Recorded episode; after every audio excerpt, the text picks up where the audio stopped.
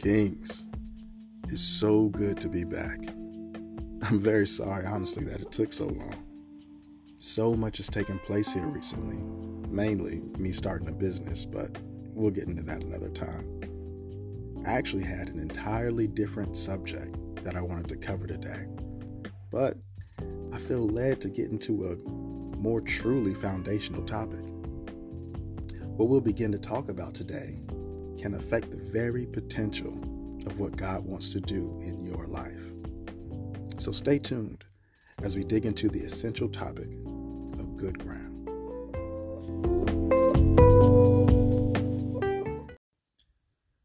You know, it, it started years ago.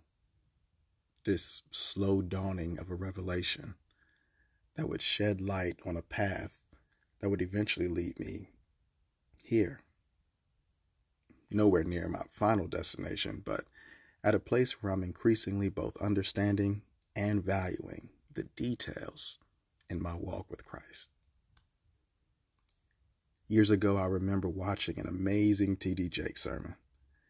And as the crowd and the camera zoomed out, I saw the sea of people who were also enthusiastic and amazed at what was being shared, as usual. And I thought to myself, you know what?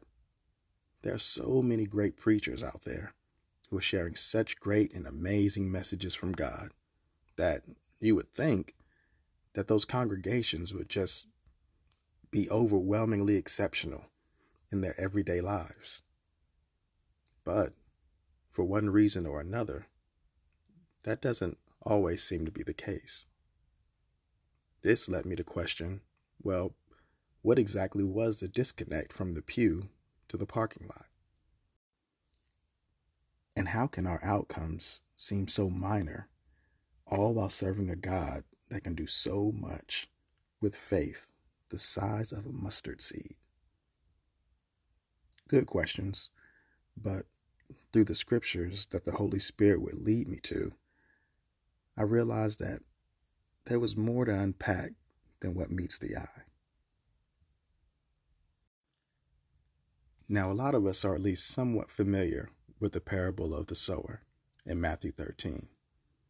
And the sower, his seed fell on various types of ground, some by the wayside, some on stony ground, others on thorny ground, and of course, also on good ground. And as the Holy Spirit would unpack those scriptures, a few things stuck out. One, in this example, Nothing was wrong with the seed. Still, the success or failure of the seed was based on the environment and type of ground that it fell on. Now, we've seen examples of this elsewhere in Scripture where the word wasn't received, like in Matthew 10 and 14, where Jesus literally tells his disciples to dust off their feet and continue on. Or in Mark 7, verse 13, where the people were making the word of God of non effect because of their tradition. You see, our traditions or unwillingness to receive can abort the seed God is trying to place in our lives. The seed or the message alone, even though it's of God, does not necessarily determine its success. Wow. And the second thing that stuck out to me was that the ground was what the ground was before the seed ever encountered it. If it was good ground, it was already good ground. If it was stony ground, then it was already stony ground, etc. This precondition of the ground was the determining factor. And that's interesting. Because I would have thought that it would be something like only when and until God's seed or God's word hit the ground that that the change would come and but that that's not what's reflected in this parable. And so with that said, number 3 is that the preparation of the ground is in large part our responsibility we decide what type of ground we'll be. And sometimes being good ground involves more than just saying, I'm going to be good ground. More often than not, it takes work. Work to become good ground and work to maintain good ground. And I pray that this becomes a greater focus in our churches and in the body of Christ. Because so much of God's Word does not even reach its potential in our lives. Because what to do with it or how to prepare ourselves to receive it is rarely taught or emphasized. And I'm sure that part of the difference in the condition of various grounds is the work that you put in it. Removing things like weeds and rocks and thorns and breaking up the ground, watering the ground, etc. More on that later. But the better we are at the groundskeeping, the more effectively the seed can operate in us. All of this also becomes important because of the differences of grounds can have different and various impacts on us. And these impacts can affect us personally and can even affect those around us. I imagine that the potential impact of being as the ground which was by the wayside, which represents those without an understanding of the word, can lead to one leaning to their own understanding and potentially influencing others with a warped teaching or philosophy of scriptures.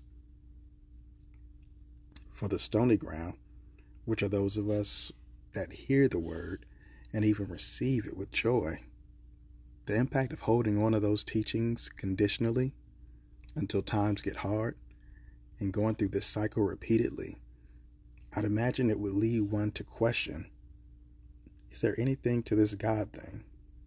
And if so, is it meant for me?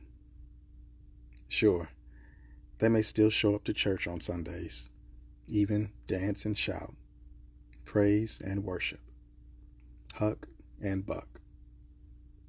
All the while inside, they may be losing hope in a way that's disguised by the traditions that they keep.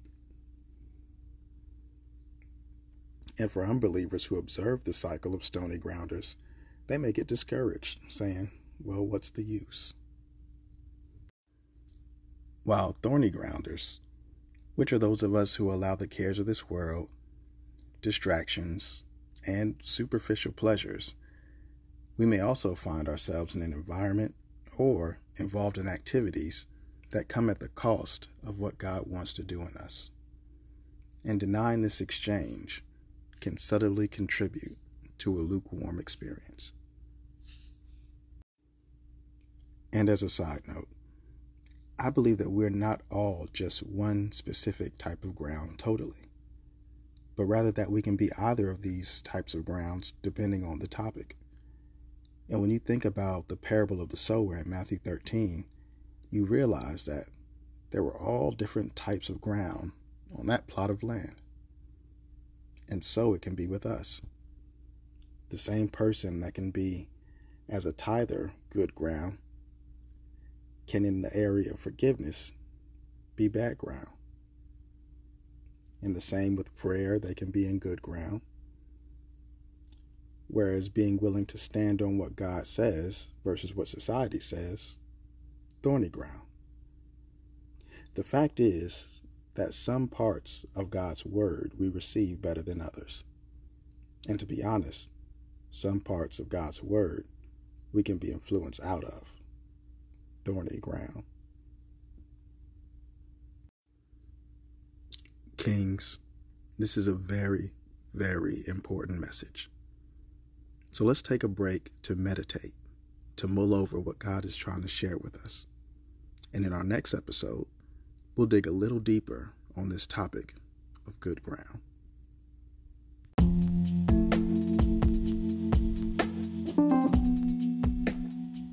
Kings. Oh, it is so good to be back. And I hope that you'll be back for part two of this good ground message, where we go in on what exactly good ground is, how I'm learning to cultivate good ground, and what's helped me through my seasons of inconsistency. All that and more on the Counselor of Kings podcast.